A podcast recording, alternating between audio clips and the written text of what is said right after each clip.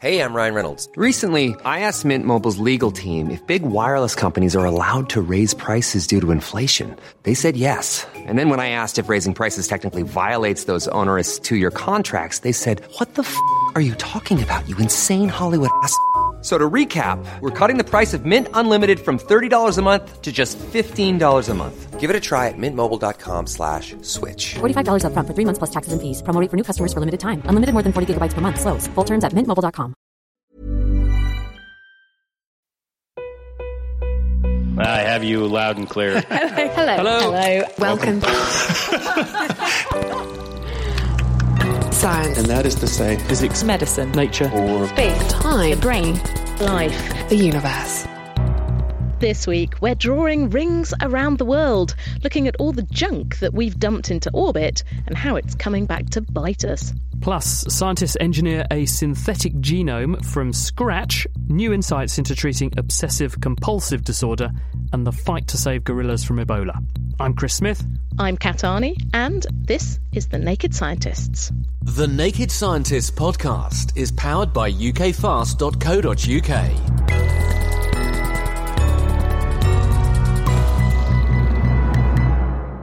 First this week, scientists have announced that they've successfully engineered from scratch a significant part of the D N A genome of yeast.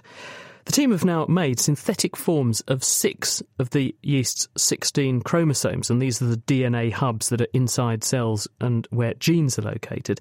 And inserted into yeast cells in place of the native chromosomes, these synthetic forms actually booted up and worked normally. This, researchers say, brings us a step closer to the goal of producing completely synthetic life. New York-based scientist Jeff Bucher is leading the project. The papers that came out in Science this week describe the complete design of a synthetic version of the yeast genome, and that would be the yeast commonly used to brew beer and bake bread. It's also a very important organism for basic science research. And we're announcing that five additional chromosomes uh, have been synthesized to this design. They are alive and well inside a yeast cell and powering the normal growth of such a yeast cell. Talk me through how you did that and for what reason. We started with the genome spread out on a computer screen, essentially. We wrote computer code to assist us in making systematic alterations to the genome sequence. To give you an example of how extensive that can be, something like one-sixth of the bases or letters in the in the genome were either removed, altered, or replaced by a different sequence. So it's really like a very heavily edited manuscript, if you will. In fact, we sometimes jokingly refer to the computer code that we use to do this as track changes for genomes, if you're familiar with the Microsoft Word application. After that is done, the designed sequence is chopped up into very small bits of one hundred D N A letters that can be synthesized on a machine. There are many companies out there that make these small D N As referred to as oligonucleotides. And then these short snippets of D N A are strung together into ever larger pieces of D N A. And then the final stage is that pieces of sixty thousand D N A letters or so are mixed together with a yeast cell, and they go and swap themselves into the chromosome and remove the native material that's there until the entire chromosome is replaced. The native D N A is gone and the synthetic D N A is there in its place. So just to orientate people, when, when we're talking about a chromosome, this is a molecule of D N A that has potentially thousands of genes in it, and those genes are made of individual letters of D N A. You have edited the D N A sequence in a computer, made an artificial form, assembled it, and then swapped in your assembled forms to replace those original D N A codes in the yeast chromosomes. And so you end up ultimately with yeast cells that have these artificial or edited genomes working in them rather than their native original wild-type genome. I couldn't have said it better myself.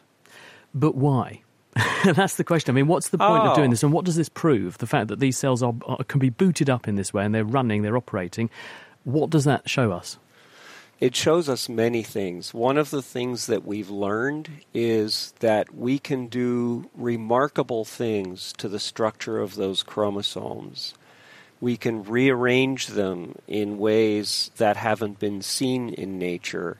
And the yeast seems to be not upset about these alterations and continues to grow very well, despite the fact that we've moved huge chunks from one chromosome onto another chromosome, for example. Given the similarity between yeast cells and our own cells, would this in theory then be possible to do with a human cell?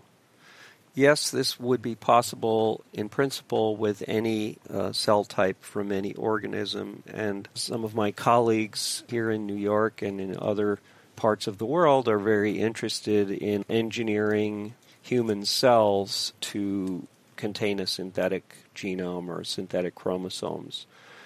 And we see many possible therapeutic benefits coming from this type of research. We could make systematic alterations to the genetic code in the human cells that would render those cells unable to be infected by a virus. This is based on work that was started in a colleague's lab, George Church at Harvard. I think I need some of those cells, given the slew of bugs I've had this winter.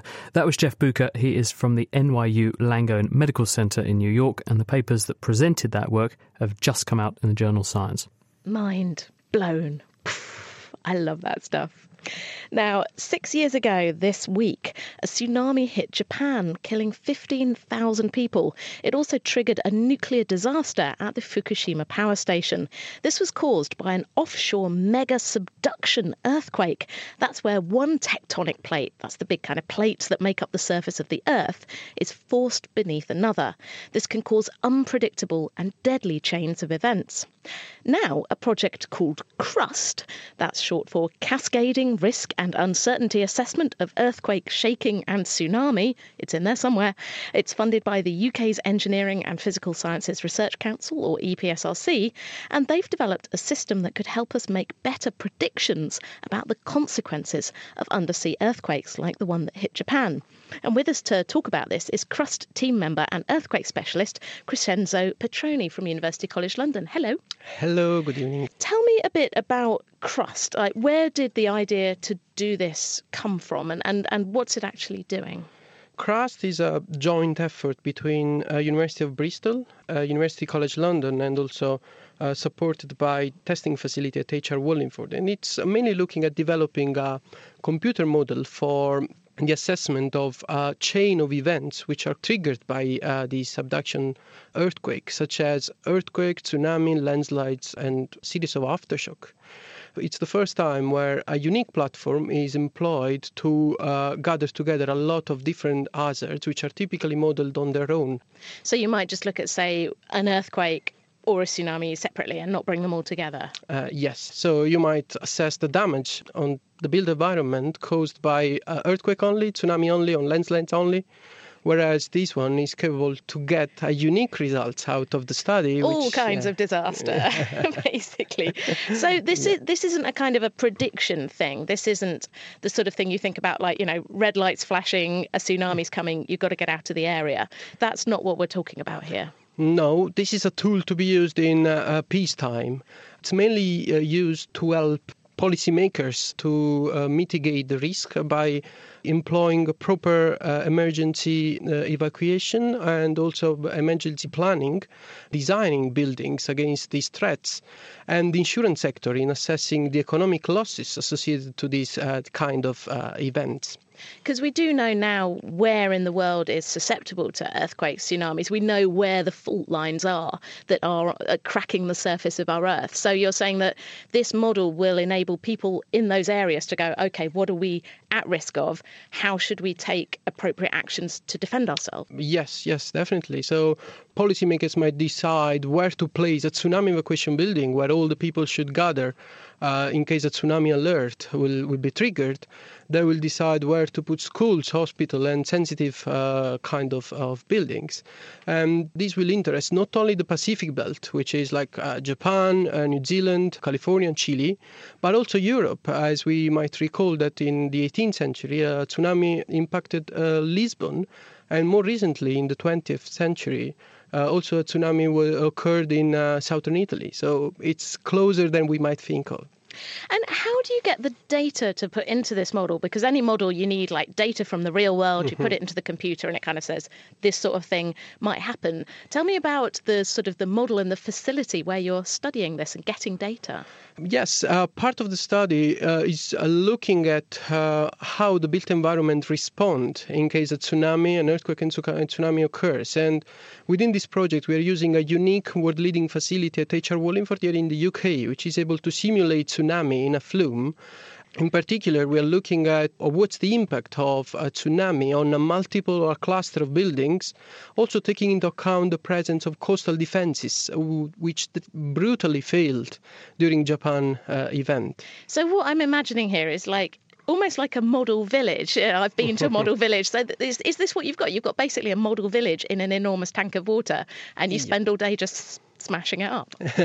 yes, yes, almost. Yeah, it's almost, sim- simplistically speaking, yes, it is like that. There's a, a water tank which uh, pumps uh, some water in, sucks some water, so and so the water retrieves uh, from the shore, and then it um, and then the water inundates this uh, idealized group of buildings uh, which uh, we set up in Wallingford. And we assessed what's the force uh, on the building and what's the influence of the building arrangement on on the force acting on these kind of buildings. Absolutely vital work. Thank you very much. That is Crescenzo Petroni from University College London. Um, thank you very much. You're listening to The Naked Scientists with me, Kat Arney, and with Chris Smith. Still to come, the fight to save gorillas from Ebola and a look at the mess that we're making around the Earth. It's hurtling around at thousands of miles an hour. So how are you going to get that in your vacuum cleaner? How do we clean up space? Well, while you ponder on that, let's consider O C D, or obsessive-compulsive disorder. About one person in fifty is affected, and patients with this condition often feel compelled by anxiety to perform repetitive ritualistic behaviours, like washing their hands a certain number of times or getting dressed in a certain way. If they don't comply, they experience this overwhelming sense of dread that something terrible is going to happen to them. One way to treat these patients is to prevent sufferers from fulfilling their rituals. For example, making them touch a toilet seat and then stopping them from washing their hands more than once. But this only works for about half of patients. So what's needed is a deeper understanding of what causes O C D in the first place so that better therapies can be developed. Well, now, Annamika Apergis-Hauter at Cambridge University has discovered that O C D patients are extremely good at learning when things are unsafe or a threat to them, but they fail to be flexible and learn when something is actually safe. We used an experiment where you had one threatening stimulus. That meant it was um, a stimulus that was sometimes paired with a mild electric shock, and another stimulus that was always safe, so it was never paired with a shock. And the nice thing about this experiment is that we can measure very small changes in sweat in the skin. So we know exactly when the participant is expecting a shock and when they're not, because you see a difference in the amount of sweat that comes on. And then, unannounced, in the middle of this experiment, the threatening stimulus became the safe one, and the safe one became the threatening one. Right, so let's say, for the sake of argument, I show them a picture of an orange and I give them an electric shock mm-hmm. whenever they see it. I show them a picture of an apple and I never give them an electric shock. And so you're measuring how much they sweat when I'm presenting this sequence of pictures at them randomly. And then all of a sudden you flip round, so the orange, which was I'm going to get a shock, now becomes no shock, and the apple, which was safe, now gets an electric shock. Exactly. If a person who is not affected by O C D does this, what do you see in a in a normal person first? Yeah, so what we see there is that they're very flexible. They have increased amounts of sweat, which we call skin conductance, to the threatening stimulus compared to the safe stimulus. And then when this reverses, so when the threatening one becomes safe and the safe one becomes threatening, they very easily adapt to this. So that in a few trials, the one that has now become threatening, which was previously safe, leads to more sweat than the newly safe one. Right. And what happens when you do the same thing with someone who has got O C D? Yeah, so what we found in this study is that although they initially learn that one of the stimuli is threatening, when this changes, they can't learn that the stimulus that was previously threatening is now safe.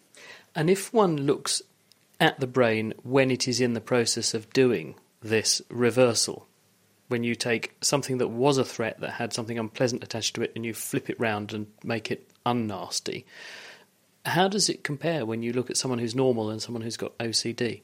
So be- because we performed this experiment while the participants were in the brain scanner, an area called the ventral medial prefrontal cortex that we know is specifically involved in learning about safety of stimuli. And we already know that this area gives a larger signal to when a stimulus is safe. What we found was that this signal was actually entirely absent in O C D patients from the get-go, meaning they did the initial learning based on just learning about the threatening stimulus in absence of learning, most likely, about the safe stimulus. Is it that there's physically some kind of circuitry missing that enables them to ascribe safety to things? Or is it that they're just very good at rendering things unsafe? I have my own theory about this. I believe that this area of the brain might be too concerned with their kind of self-referential type of thinking about their their their own obsessions and perhaps unavailable to pay attention when things are rewarding or safe in the environment. And does this help that forty percent or so of people for whom the exposure therapy does not work at the moment? Have we got some clues on the basis of what you found as to ways we can intervene more meaningfully for those people? So, yeah, we think that we can come up now with new therapies. For example, in terms of the exposure response prevention therapy, we could augment the therapy by enhancing the experience of the safety. So when they actually touch the toilet seat, that they feel more of a reward, that they feel, oh, yes, indeed, nothing went terribly wrong when I didn't wash my hands right afterwards. So this experience can be more meaningful and perhaps is easier for them afterwards to overcome the urge of performing the compulsion. Let's hope so. Annamika Apergis-Hauter, and she's just published that study in P N A S. Well, now it's time for our regular myth-conception, where we take dodgy science to task. And this week, Kat has been sniffing out the truth about our senses. Even a child knows that we have five senses. Touch, smell, sight, taste, and, of course, for fans of The Naked Scientists, hearing. Together, they enable us to perceive the world around us and literally make sense of reality. The Merriam-Webster Dictionary defines sense, in this context, as a specialised function or mechanism, as sight, hearing, smell, taste or touch, by which an animal receives and responds to external or internal stimuli. But it might surprise you to know that the textbook idea of five senses is actually a myth. The latest scientific research suggests that we have far more than five senses, and maybe as many as thirty-three in total, or even hundreds more. So where did the idea of five senses come from? And what are all these other senses that we have? Let's listen and learn. The idea of the Big Five, as I'll call them, probably dates back to Aristotle and his book De Anima, or On the Soul, where he explains the classic five senses of smell, taste, touch, vision and hearing. And since then, this sensory quintet has been the starting point for pretty much every sensory discussion, from science to philosophy. As scientists learned more about the nervous system and the inputs that go into it, the total number of senses went up to nine, namely the famous five, plus pain, mechanoreception, that's balance and direction, temperature, and so-called interoreceptors, which measure things like blood pressure or how stretched your bladder is, meaning that it's time to take a trip to the loo. The latest research suggests that we have at least twenty-one senses, and some researchers put that number up at around thirty-three. The list includes smell, taste, low-light vision, that's rod cells in the eye, colour vision, that's cone cells, sound, pressure, heat, cold, itch, proprioception, knowing where bits of your body are in space, tension, such as in muscles and tendons, stretch, that's bladder, lungs and things like that, pain, balance, thirst, hunger, and chemicals in the blood, such as hormones. Then there's magnetoception, the ability to detect magnetic fields. This is very weak in humans, but it does seem to be there. And then there's the ability to accurately sense time passing, which is more hotly debated, but does seem to go awry in people with neurological disorders. There is the question of when to stop counting senses. Do we count each type of taste receptor? That's sweet, salt, sour and umami. And what about the weird effects of Sichuan peppercorns, which actually cause vibration-like stimulation of a facial nerve? And should we count all the thousands of individual odorant receptors in the nose as individual senses? After all, they all pick up different smelly chemicals. Added to this is also the discovery that some people have senses that others don't. For example, some people can learn to see in the dark using echolocation, making clicks with their tongue and listening to how the sound bounces off the walls around them. But before we start suffering from a sensory overload, let's take a step back. In fact, the bigger question is not exactly how many senses we have, but how our brains integrate all the information coming into our bodies to build up a picture of the world around us. The exact number doesn't really matter. It's what we do with this information that counts. Indeed, and thank you very much, Kat. And meanwhile, if you at home have noticed a myth that you'd like us to apply our common sense to, the one sense that Kat didn't mention, send it in now to chris at the naked scientists dot com and we will indeed take a look. Now, Ebola made the headlines in twenty fourteen when there was a massive outbreak in West Africa. Thankfully, for the time being at least, the threat to humans has been halted, but there's still a huge problem for gorillas. In fact, experts estimate that over the last thirty years, a third of gorillas have been wiped out by the virus. So how do you protect a wild animal from a disease like Ebola? Well, the answer is, funnily enough, in the same way you do people, with a vaccine. The results from a trial in chimpanzees for a new oral vaccine against Ebola were published this week in Scientific Reports, and that suggests the vaccine would be very effective and with no damaging side effects. But new legislation in the U S could prevent further trials of this kind, and that could be devastating for future outbreaks of diseases in our endangered animal cousins. Georgia Mills spoke to Peter Walsh from the University of Cambridge and Apes Incorporated about the challenges of trying to vaccinate a four hundred fifty pound wild gorilla. With wild animals, it's more difficult to protect them. Some of the gorillas and chimpanzees are in tourism programs or in research programs where, where they're habituated to the presence of people. And with those animals, you can get up close. You can get a dart gun or a blow dart. We use a – and you can shoot them with a little dart that has the vaccine. The other animals are very afraid of people, and so it's too difficult to try to track each one and, and shoot them with a dart. So what we're working on is an oral vaccine where, the, where you put the vaccine in a little bait. – We're using a, a fruity bait that's sweet, and we're testing that now in in Africa. And um, and you put the vaccine in there, and then you can put that at areas where there's high activity area uh, rates by, by gorillas and chimpanzees, and then they'll eat the bait, and, and then they'll, they'll become immunized, immunized that way. I have a problem right now. We have Gambian rats, pouched rats, and the rats come in at night, and they eat all my baits. And so I'm working on ways to get around that. And but in principle, we should have the ability to really precisely target who gets vaccinated. Okay, and I suppose you've got to test that this form works. Exactly. So we need to go out and preferably in the species that we're trying to vaccinate in the wild, we need to, to test it in a captive animal or a closely related species. So chimpanzees and gorillas and humans also are very closely related. And so the objective in testing this in a chimp is to see, will it have a robust immune response and will it cause any kind of health complications? And so the trial we've just done did exactly that. We took ten chimpanzees, four of them we injected um, intramuscularly, and six we gave an oral dose of the vaccine. And then we took blood samples every week for, for, for a month. And what we found was, first of all, it didn't cause any health complications. They didn't get sick. and they didn't show uh, any kind of behavioral anomalies. They didn't weren't really stressed out. And the other thing that showed that they had an immune response that was very similar to the immune response of monkeys who were vaccinated and then challenged with Ebola and survived. So we didn't actually challenge the, the, the chimps with Ebola. We just looked at their immune response and their health response. But their immune response was very similar to the reaction, the responses of these monkeys that were actually challenged and survived challenge.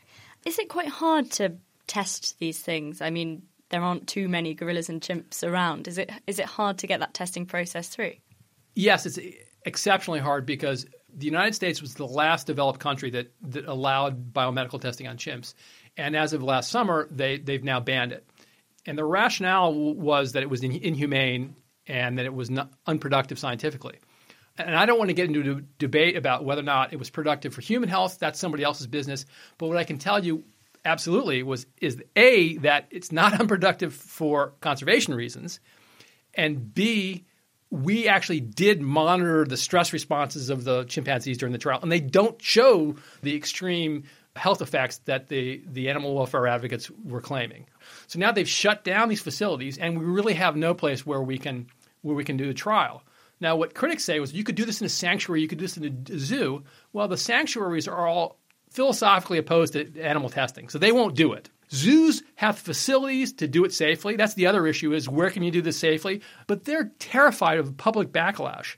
So here we are. We have really no place where we can do these trials, and consequently, that's a problem because in Africa, they say if you haven't tested that vaccine in a captive ape or in a human, you're not going to use it on our endangered apes in the wild. So it's this catch twenty-two. All right. So for, in future, when the next Ebola comes, it's going to be more difficult to do what you've done here. Uh, Exactly. So people – this has happened before. E- Ebola goes away for a while and people say, oh, it's gone. It's not a problem anymore. And then, boom, it comes back and it kills a bunch of people and it kills the thing. All of a sudden, it's, oh, it's in the news. We're going to worry about it again. For once, for once, why don't we like think into the future and not react on a crisis basis but actually plan ahead and say, you know, A, we're going to need – To, to vaccinate for Ebola again in the future. And B, there's all these other diseases they're, they're, they're, they're pushing. These animals are critically in danger. They're in really bad shape. And it's incredibly frustrating because we have the ability to protect these animals, but we're not doing it for silly, foolish reasons. Absolutely passionate there about the tragic irony of not being able to protect primates due to concerns about protecting primates. That's Peter Walsh from Cambridge University.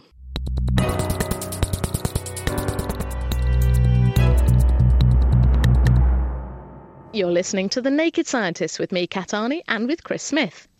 And this week we're now gazing into outer space and surveying the mess that we're making around our planet because there are quite literally thousands of relics of our earlier forays into space hurtling around the planet, and they're posing a serious threat to satellites. They might even jeopardise the future of space travel.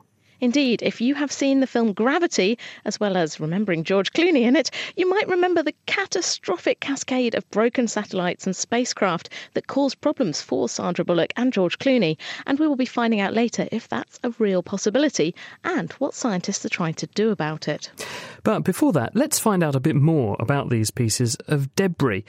Project Adrift are a pair of artists, Cat Lachuta and Nick Ryan, who've attempted to give a voice to these bits of junk with a multimedia project, including turning it into music. We heard from Cat how the story of a spatula started it all.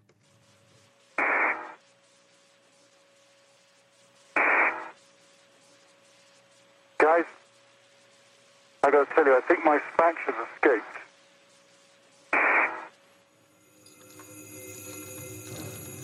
I was researching another project and I came across this story of an astronaut, Piers Sellers, dropping his spatula in space in two thousand six. And it became a bit of space junk and was careening around the Earth at seventeen thousand five hundred miles per hour. And I found this image just really provocative, a very mundane kitchen instrument hurtling around the Earth. And that uh, image made me think, wow, what is this space debris? And so I read up a little bit more and discovered in nineteen sixty-five that another astronaut had dropped his glove in space. And that too, for me, was just a very, very strong image, quite a sad image, you know, a glove just like orbiting around the Earth on its own. And I guess that's what initially made me interested and, and curious about what was this world of space debris that I knew nothing about. And pretty quickly after that, I discovered that it represented this very significant crisis and that there was actually one hundred million bits of junk circling our Earth.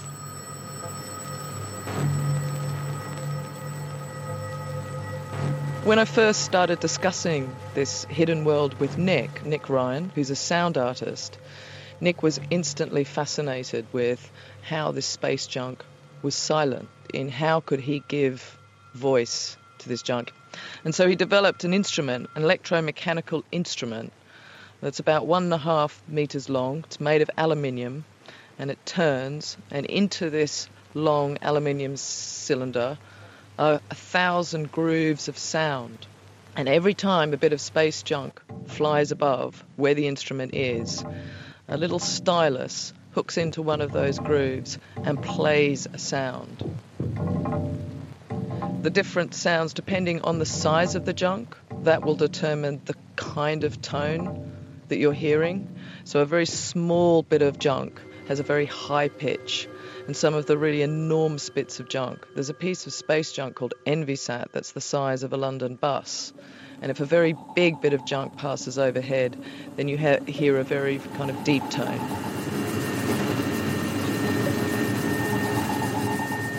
Its in- potential of all this space junk is so incredibly destructive, and yet some of it is extraordinarily beautiful.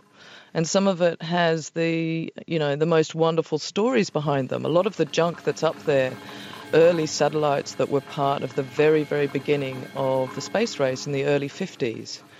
It's like there's a floating museum of our past space exploration travelling above us. But at the same time, these beautiful items in many ways are now threatening to also destroy us. We commissioned um, several fantastic writers to write the characters of the three bits of space junk we were most interested in. And they wrote stories that were true for those bits of space junk and developed personalities for those bits of junk. So Vanguard was the first solar-powered satellite into space, oldest bit of space junk ever. So it's a very heroic, proud piece of space junk, but it's now starting to question its purpose in life. So it's a bit depressive. Suitsat is an old Russian spacesuit that was pushed out of the International Space Station in two thousand seven, and it was fitted with a transmitter for real. It was meant to communicate with us on Earth, but it failed, became a bit of space junk, and it burnt up in Earth's atmosphere. So for the purposes of Project Adrift, Suitsat is a ghost, and it's travelling the exact path that it took when it was first pushed out of the station. And Fengyan, Fengyan was born out of a very violent, deliberate explosion in space. The Chinese sent up a missile to blow up an old weather station, and they blew it into three thousand pieces. And it was the worst space debris event of all time. My name is Suitsat. Alone in space, I spiraled around the nothing, making shapes in the nothing, carving a line through the nothing. But in the nothing, more and more sparkling things appeared. Not stars, space junk. All this junk was flying past me at seventeen thousand miles per hour. This was what I was meant to speak about. All it could take is one more collision appear, and future space exploration will become impossible. Gruff Rhys voicing Suitsat, and before that, Cat Lachuta from Project Adrift. And you can actually see their video and even adopt a piece of space junk yourself at project adrift dot co dot u k. So we've just heard that space junk is a threat to us, but why? And how come there is so much of it up there? We're joined now by Doctor Hugh Lewis from the University of Southampton to find out. He is an expert in extraterrestrial rubbish. Hi, Hugh. Why is there so much junk up there? What is it? Well, we've been launching uh, satellites into orbit since uh, the late nineteen fifties. Um, so we've basically accumulated a lot of junk associated with all those space launches. Um, they could be uh, satellites that have reached the end of their mission. It could be the parts of the rocket that we've used to put the satellites there. And it could be bits and pieces from those satellites that have that have somehow come away. Um, but the most numerous objects up there are fragments from explosions and collisions. It's big bits and it's small bits. But, uh, you know, why is it so much of a problem? Doesn't it all eventually just fall back down to Earth? Well, actually, many of the objects that are up there will be up there for, um, you know, centuries or even longer. And that's uh, simply because the, the only mechanism we've got for removing the objects from orbit is the atmosphere at the moment. And it's the atmosphere is so sparse at those altitudes. So things aren't just aren't breaking down and, and burning up? No, absolutely. So, so yes, if, if an object is uh, experiencing enough atmospheric drag, it will come down and, and burn up. But objects that are high enough don't experience that kind of drag, and, and, and they can be there for, you know, um, some of the objects. Uh, Kath mentioned Envisat in her in her piece there, and that, that's potentially up there for more than one hundred years. Now, isn't space massive? I, I, you know, we, we shouldn't forget that space is enormous, so how come this junk poses a problem for other things we want to send up into space? Well, I think the, the space is big mantra was used uh, and has been used since the beginning of the space age, uh, and it's certainly true. You know, the, the volume uh, that space occupies is is enormous. But what we're doing is we're sending satellites into into quite specific orbits and into orbits that are relatively close to the Earth. Uh, and if we keep doing that as we've been doing for the last fifty, sixty years, then all that junk accumulates relatively close to the Earth in these quite congested orbits. Uh, the, I think the the way I like to think about it is like a trail of muck going from your front door where you always walk across the same bit of the carpet. Yes, absolutely right. Yeah, that's a very good analogy. So we saw in the film Gravity, there's a collision with some space junk. It sets off a massive chain reaction. Is that kind of the, the worst case scenario, that there could be a rocket going up or a really important communication satellite or something and it gets knocked out? Yeah, so fundamentally the, the problem with space debris is, will be those collisions that could occur. You know, you could lose a satellite from, from an impact with something in orbit.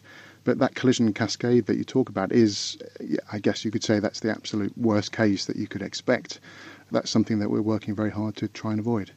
Now, there was in the news recently that the Chinese have apparently lost control of an abandoned space station that was up there. So presumably this is now classed as space junk. Uh, it's quite a big thing. What's going to happen to it up there?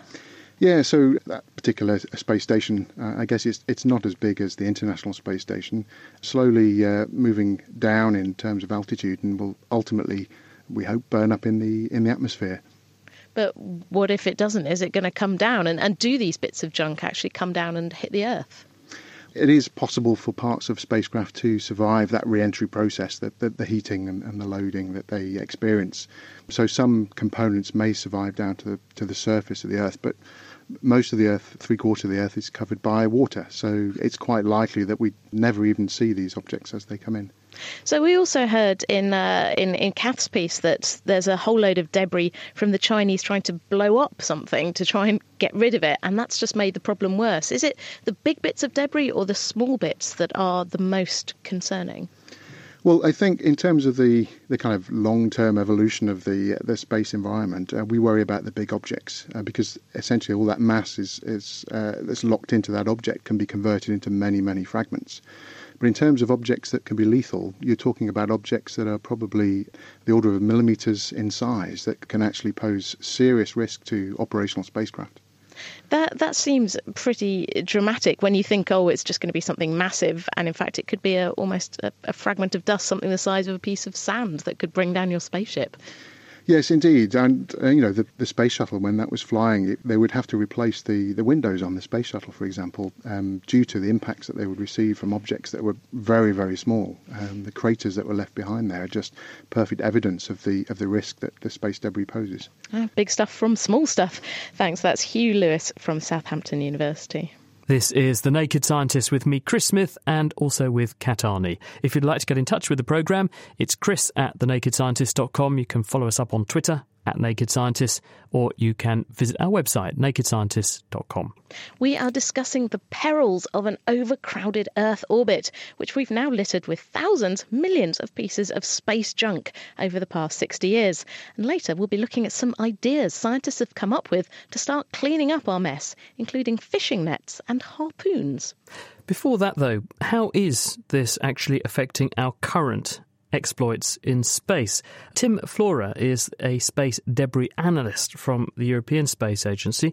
Tim, tell us first of all, how much of a problem is this for E S A, the European Space Agency?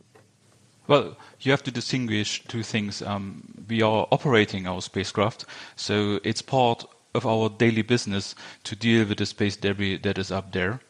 And secondly, of course, we we are planning technologies to bring back um, these large objects that, that you were talking about. So it's a uh, uh, it's something we, we, we care of uh, in, in in more in the future aspects, if you if you like. So there's both the worrying about where it is and then worrying about making sure it doesn't hit your spacecraft. So let's unpick that a bit then. So tell us, how do you track these objects? How are you keeping an eye on where the things are?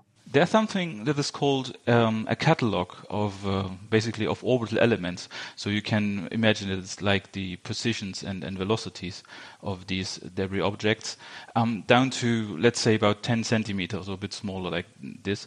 And that is available from from sensors on ground and on in space.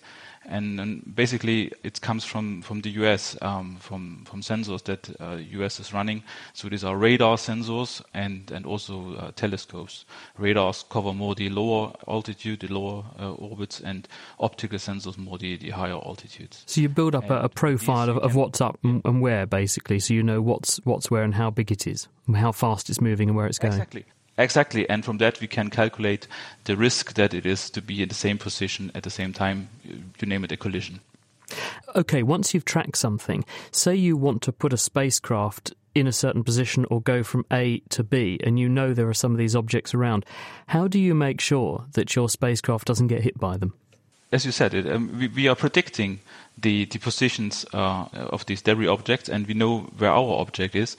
And if the risk is too high, then we do something that we call collision avoidance. So we move away our spacecraft and uh, make it out of the way of the debris object, and then move it back after the, the, the close approach is, is passed.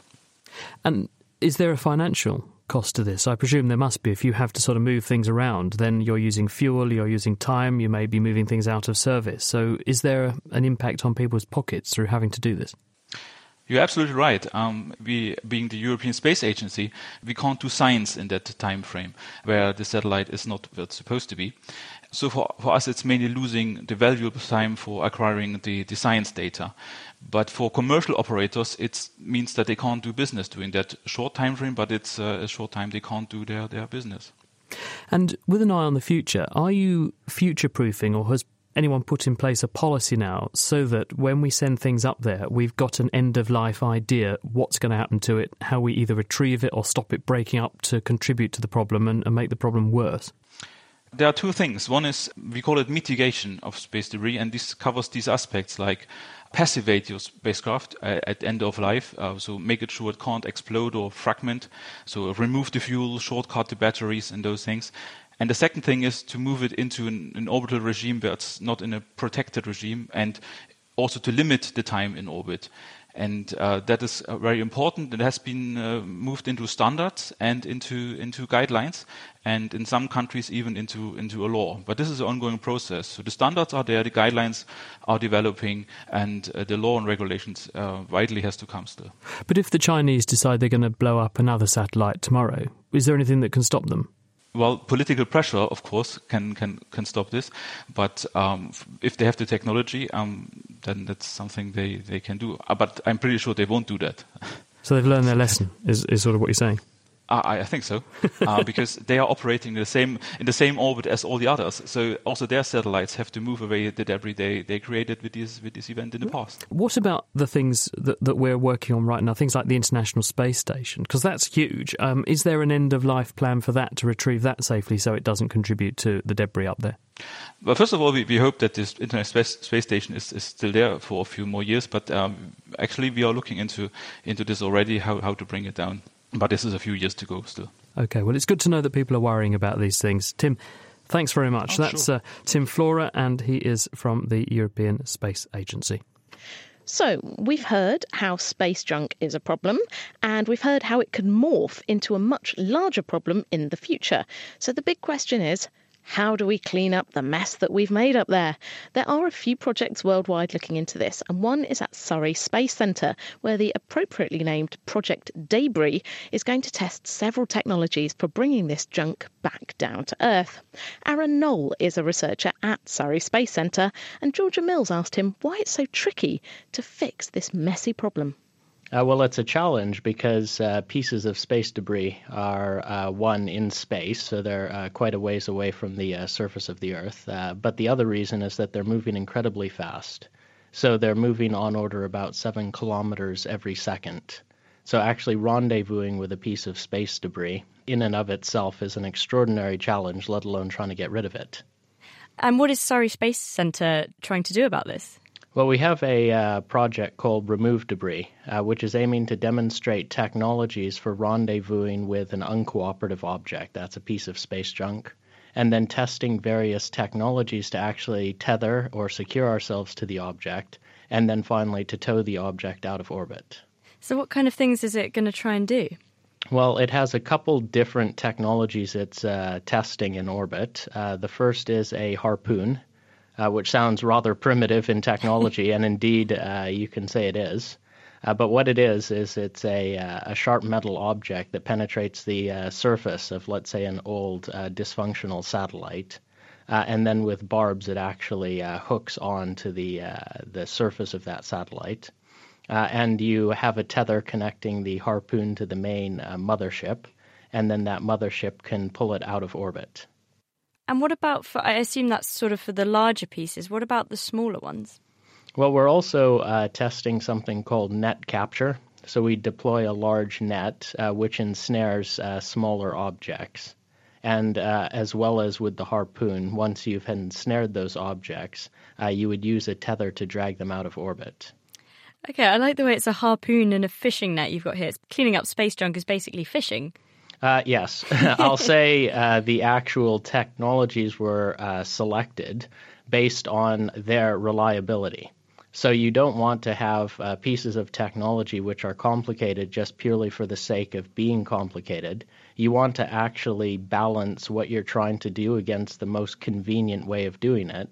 And it turns out that the uh, net and the harpoon were actually uh, coming up on top in terms of their simplicity and their reliability. Once you harpoon or you net the piece of space junk, how do you get it back to Earth? So once we've secured them, we're testing a, a deorbiting sail. So this is a, a five by five meter sail, uh, and it puts a large drag surface area onto the spacecraft so that even the small amount of atmosphere which is in orbit uh, will slowly pull the spacecraft uh, on a descending trajectory, uh, and it'll burn up in a ball of fire in the Earth's atmosphere. And so uh, where are we with this uh, plan? What's what's next? Uh, well, uh, we've come a long way on actually developing the technology. So the next phase is to launch it into orbit. And I believe it's launching within the next year or two. And then we'll be able to see whether these technologies actually work. Oh, wow. And is the plan um, in the long run for this technology, is the sort of mothership going to go along sort of grabbing loads of different bits of space debris, or is it Is that not possible, and will it just have to get one and fall back to Earth? Because that seems an incredibly expensive way of cleaning up space. Yeah, so the uh, long-term objectives, I think what you'll see is a mothership that's able to rendezvous with multiple objects and then attach to them sails or rocket motors to drag them out of orbit, but then it could rendezvous with yet another object. So you would have one mission cleaning up multiple pieces of space debris. these are sort of projects Surrey Space Centre's working on. Are there any other kind of zany ideas or wacky plans people have come up with to try and sort this problem out? Uh, yes, I've heard of uh, a number of different projects. Uh, the one that I find particularly interesting uh, is called the Ion Beam Shepherd. As opposed to actually securing to the object with a tether and then trying to drag it out of space, this one aims to use an ion beam from a spacecraft at some distance away from the object to push it gently out of orbit. Uh, and I think that's quite exciting because uh, eliminating the complexity of actually trying to secure yourself to a tumbling object in space makes the mission much more practical.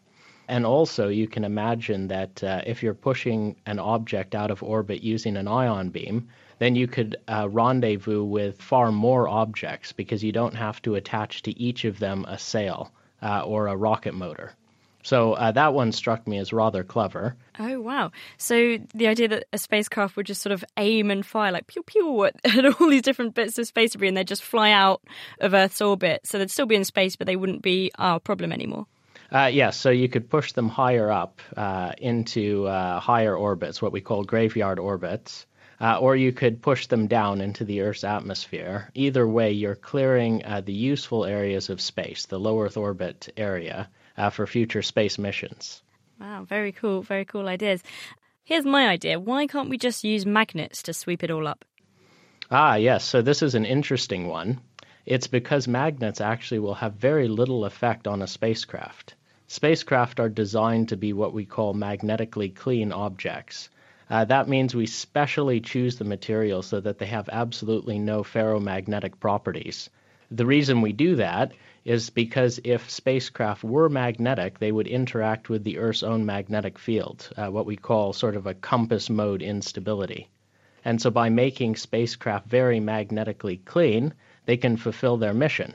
Unfortunately, it means that we can't secure to them with magnets. Ah, so not, not a great plan then. Uh, maybe not the best.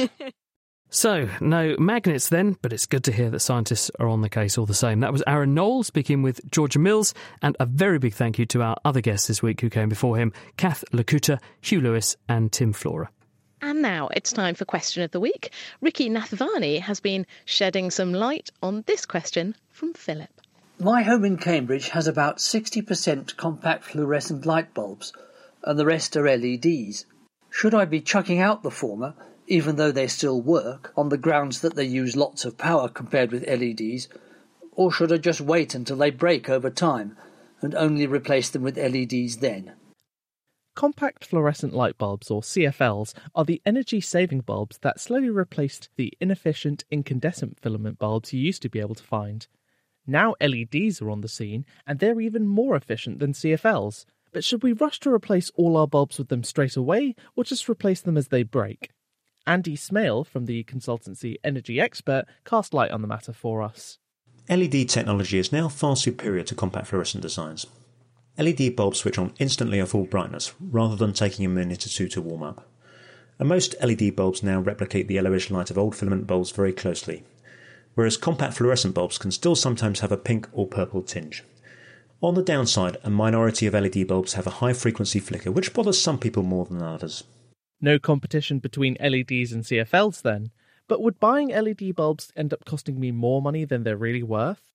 The best L E D bulbs use about half the energy of compact fluorescent bulbs for the same light output, and are now claimed to last between ten and twenty-five years with typical use. If you buy a pack of them, you can get them for about two pounds each, so they will pay for themselves in savings over just two and a half years if you're replacing a compact fluorescent bulb, and within four months from replacing a filament bulb. OK, in just a few years, the amount they've saved me in energy costs more than makes up for the initial cost, but can I justify it on environmental grounds? What about C O two emissions? Likewise, the carbon emissions resulting from manufacturing a new L E D bulb are about four kilograms of carbon dioxide, and recycling your old compact fluorescent bulb releases about one hundred grams of carbon dioxide, or in the region of about three kilograms if you drive three miles or so to your nearest recycling centre and back. So there's a one-off seven to eight kilogram carbon dioxide cost in replacing the bulbs. But since L E Ds release about two kilograms less carbon dioxide a year, assuming average usage, then in four years you'll have released less carbon dioxide overall than if you hadn't switched them at all. That saving is compounded if you replace all the bulbs in one go. As a result of these advantages, there is a strong economic and environmental argument for replacing all of your older energy-saving bulbs before they expire. Looks like a no-brainer. Not only are L E Ds cheaper, but they're also better for the environment in the long run. Time to go throw away all my old C F Ls. Compact fluorescent bulbs contain environmentally hazardous mercury and other materials which can be recycled. So when they are swapped out, they must only be disposed of in the special facilities available at most recycling centres. Right. Better be careful to dispose of them safely at a recycling centre. Thanks for the answer, Andy. And now a look at our question for next week from Meran in the U S A. Is it possible to get H I V from a mosquito or any insect that has drawn blood from an infected person and transfer it to a healthy person? If you think you know the answer, do let us know. You can find us on Twitter or on Facebook. And that's all we've got time for this week. The programme was produced by Georgia Mills. And do join us next time when we're going to be putting fertility under the microscope as we examine how modern life is affecting our ability to reproduce. The Naked Scientist comes to you from Cambridge University and is supported by the S T F C, the E P S R C and Rolls-Royce. I'm Chris Smith and thank you for listening. Goodbye.